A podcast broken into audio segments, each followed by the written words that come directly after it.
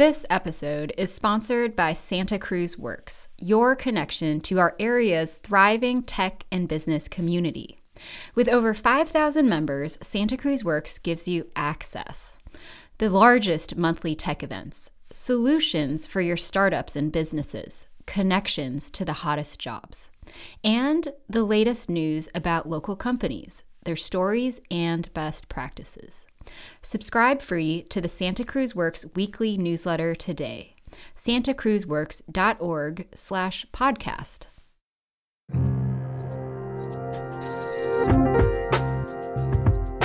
I'm Stephen Baxter. And I'm Kara Meyberg Guzman. This is Santa Cruz Local. This episode is about solutions. How can we get out of this coronavirus lockdown? But before we do that, we have to understand the problem. Here's Mimi Hall, She's the Santa Cruz County Health Services Agency Director. She spoke at a Board of Supervisors meeting this Tuesday. There's a huge demand for testing. And in an ideal world, we would have broad availability of testing so that we could have the N number. We could understand of all of those people that we're testing, how many actually become positive. That gives us good epidemiological data, but we don't have that capacity. So from the very beginning of this, we have approached this as community spread. Our testing capacity is ramping up, but it's still not enough to truly get what we need for the N. So it's being limited right now to folks who are hospitalized, who are high risk, healthcare workers with known or potential exposure, because the utility of that is really important in terms of isolation or strategies. For the general public, we are asking everybody, if you're not symptomatic, testing is not of good utility. If you're symptomatic and you have cold, cough, flu symptoms, we ask you to treat yourself as if you are COVID positive or as if you have any other um, illness. And please stay home and self isolate because um, you will overwhelm the system with testing. When Mimi talks about the N, she's talking about the total number of people infected we don't have a good handle on who is infected because we don't have enough testing. And they're rationing tests for healthcare workers and people who have been hospitalized. As of Tuesday, Santa Cruz County had received results from a total of 178 COVID tests. Of those, 24 were positive. That's not very many tests, and that's a big reason why we have a widespread lockdown. Everyone has to presume they have it. Everyone needs to limit contacts. And local health experts agree. That's exactly what we should be doing right now. It saves our healthcare system from becoming overloaded, and that's critical. But it also comes at a cost. Businesses are shuttering, kids are no longer in school, and our local economy is suffering. And this may be just the start of our shelter in place order, according to county epidemiologists. We have to wait for one of three things to happen either a vaccine, or a treatment, or herd immunity. A vaccine or treatment could take several months or maybe a year or more. Herd immunity, when enough people have recovered from the disease and are resistant, that could also take a while. But if we lift the lockdown before then, the virus will spread quickly. But what if there's another way? Can we ease this lockdown in a safe way? Today, we're going to look at some potential solutions from elsewhere in the world. There's a model that's been used in South Korea, Taiwan, and Singapore to suppress the spread of the coronavirus. Leaders in the public health world are advocating for it. It's not a perfect model and it may not work for us, but we think you should know about it. There's three steps test, trace, and quarantine. Here's Marm Kilpatrick. He's a professor at UC Santa Cruz. He studies infectious diseases. The basic idea is to try to find out who's infected. And then once we find out that a person is infected, we try to trace back and find out who they might already have infected and test them as well. And then, of course, we try to get all these people that we now know are infected that have tested positive to isolate themselves and not contact any other people so they don't lead to additional infection. This isn't anything new. It's pretty basic. It's what disease experts call shoe leather epidemiology. Other countries were able to do this because they had the testing capability. The US didn't, and for a lot of reasons. This model involves a team of investigators out in the field. They interview people, they review security camera footage. Basically, they're trying to find everyone who's come in contact with those who have tested positive. Countries like Singapore, Taiwan, and South Korea have used this method to suppress the virus. They have not had to use long and drastic lockdowns. For sure, those countries have some movement restrictions like travel bans, but in Singapore and Taiwan, for example, schools and workplaces are open. In South Korea, schools are closed, but businesses are open. Of those three countries, South Korea has had the most successful response to the coronavirus. South Korea has flattened its curve of new infections. Singapore and Taiwan also have shown some success at limiting new cases, but they're not finished yet. Santa Cruz County's health department expects a spike in confirmed cases in the next three weeks. To ease the lockdown, the county would need to reduce its number of cases. That would make it easier to trace all recent contacts, Marm says before we could implement a strategy like this, we would actually need to reduce the cases down to a manageable number. So in Santa Cruz, that would probably be having a number of infected people in the tens, the kind of low tens, something like, you know, 20, 30 people or something like that. We could conceivably test, find their contacts, find those that are infected and get them to isolate. There are at least four criteria for Santa Cruz County to try this model, Marm says. One, increased testing capacity. Two, have enough people power or technology to trace recent contacts. Three, you need a small caseload so you can track all those contacts. And four, you need the potentially infected people to cooperate with testing and quarantine.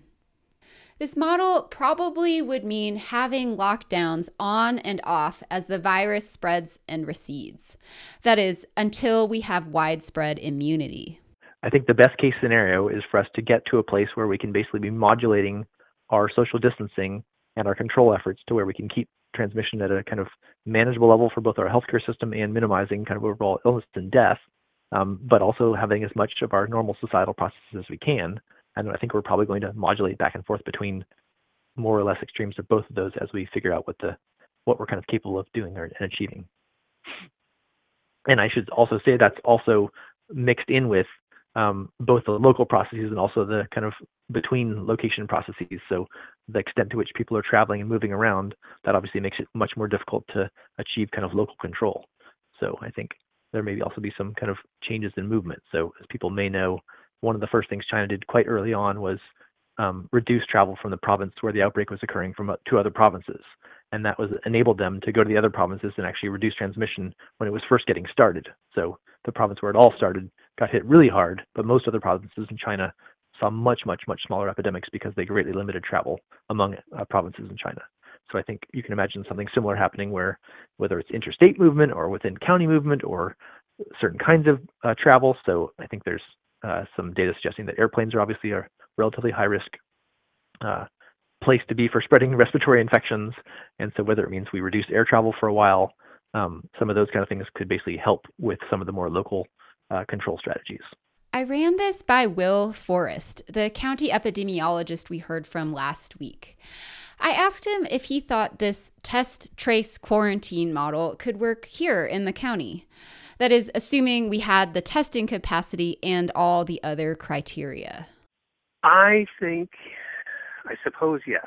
If you could test everybody today and know who was infected and who was not, and you had the resources to isolate those people very thoroughly. And when you isolate someone and they get through it, then the virus in that person is dealt with and is out of our public system. And if you could identify and isolate effectively all of the infected people, yes. But you see why I say that's theoretically possible. Will says the timing of testing is important. Everyone would have to get tested in a short period of time.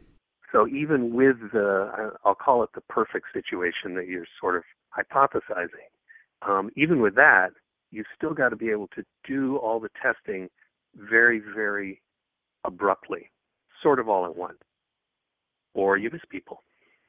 If we're really effective with the drastic measures that we're taking right now, we should see the curve stop going up so steeply and have fewer new cases. And if you get few enough new cases, then I can imagine getting back into a situation where you could potentially do the, the legwork to trace those contacts and isolate everybody.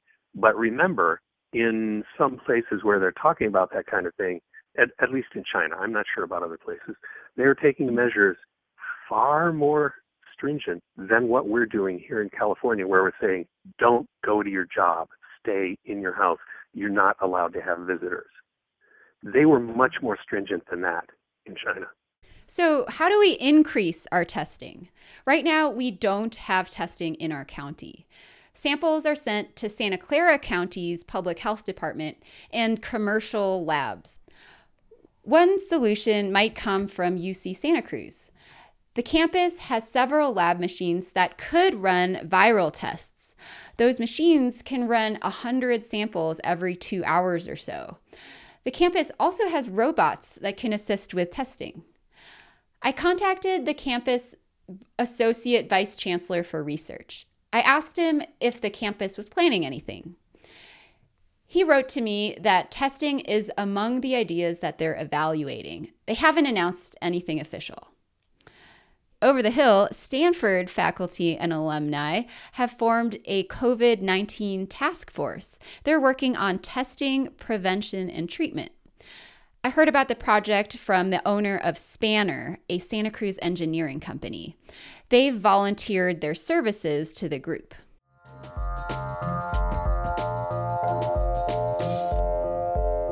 All right, let's assume for a second that our county could amass enough large scale testing capacity. How, what about the next step? How do we trace all those recent contacts of infected people? One solution could be a cell phone app. Some countries like South Korea and Israel are using location trackers on cell phones to trace recent movements of people who have tested positive. Health officials can use that data to identify and warn people who might have been exposed to the virus. In the US, government leaders are exploring similar uses of cell phone data. Of course, there are privacy and ethical considerations. For example, the Chinese government is using an app to make automated decisions on quarantine. That probably wouldn't fly in the US. But there are advantages to cell phone tracking, said Marm Kilpatrick, the UCSC professor. Interviews aren't perfect. For example, can you name 20 people that you crossed paths with this week?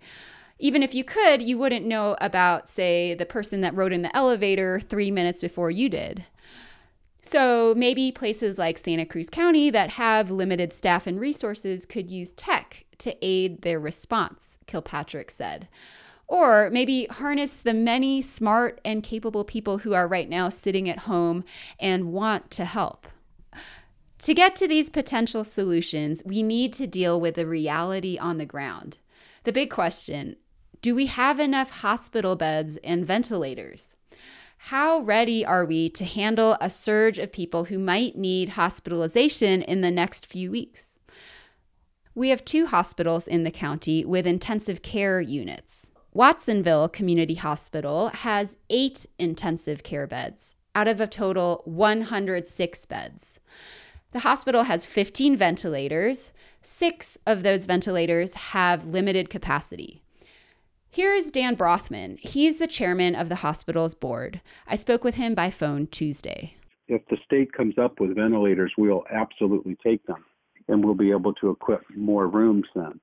But right now, our um, we're, we feel that the number, the total number of ventilators that we have, uh, the the the um, the ones that can do everything and the others, we think that we have a, a fairly sufficient number. But again, it just kind of depends upon the number of patients. If we if we are inundated the way some of the hospitals in New York or the one or the hospitals in Italy, nobody will have enough. So I just can't really predict at this point in time. Dan told me they'll find some way to get more ventilators if they need to. He also said the hospital can add to its 106 beds. Usually, around 60 of those beds are filled. I don't know that we'll be able to get to 140, but we will certainly be able to. And you know, if the numbers grow, we will we'll put patients in um, in in non-patient you know non-patient room areas. You know, we'll keep people in the recovery room. I mean, we'll do all kinds of things, and we'll get the numbers up. But you know, we are we are you know kind of a medium-sized rural hospital. You know, I think that the um, you know when you're when you're in a big city there there are a lot more resources so we have limited resources but we will we will use every space that we have in the hospital and we will utilize every person in the community that we can the um, uh, the ambulatory surgery centers have reached out to us and offered their assistance as i said a pharmacist has um, has reached out to us and and people who have retired have have have already contacted us and we that's that's what you do in an emergency. Dominican Hospital in Santa Cruz also has an intensive care unit. The hospital's capacity, though, is harder to pin down. The administrators would not give me numbers. But a 2018 report I found said that the hospital has 222 beds. 30 of those were special care beds. That includes the intensive care unit both hospitals right now have capacity for the current demand. Their emergency rooms are less busy than usual. People are staying away unless they really need the help. Both hospitals also have put up large tents in their emergency room parking lots. They screen people outside, and people with flu like symptoms are treated in a different area. But what about a few weeks from now? What's the projected demand? And can the hospitals rise to meet it? If Santa Cruz had no lockdown, then we could project about 13,000 hospital beds needed in the next 10 weeks. That's a back of the napkin calculation from Marm Kilpatrick, the UCSC professor. It's based on hospitalization rates we've seen elsewhere. Keep in mind, that 13,000 figure, that's if we did nothing and went back to our normal lives. But of course, we are doing something. The state lockdown is decreasing transmission, but we don't know by how much since we don't have the testing.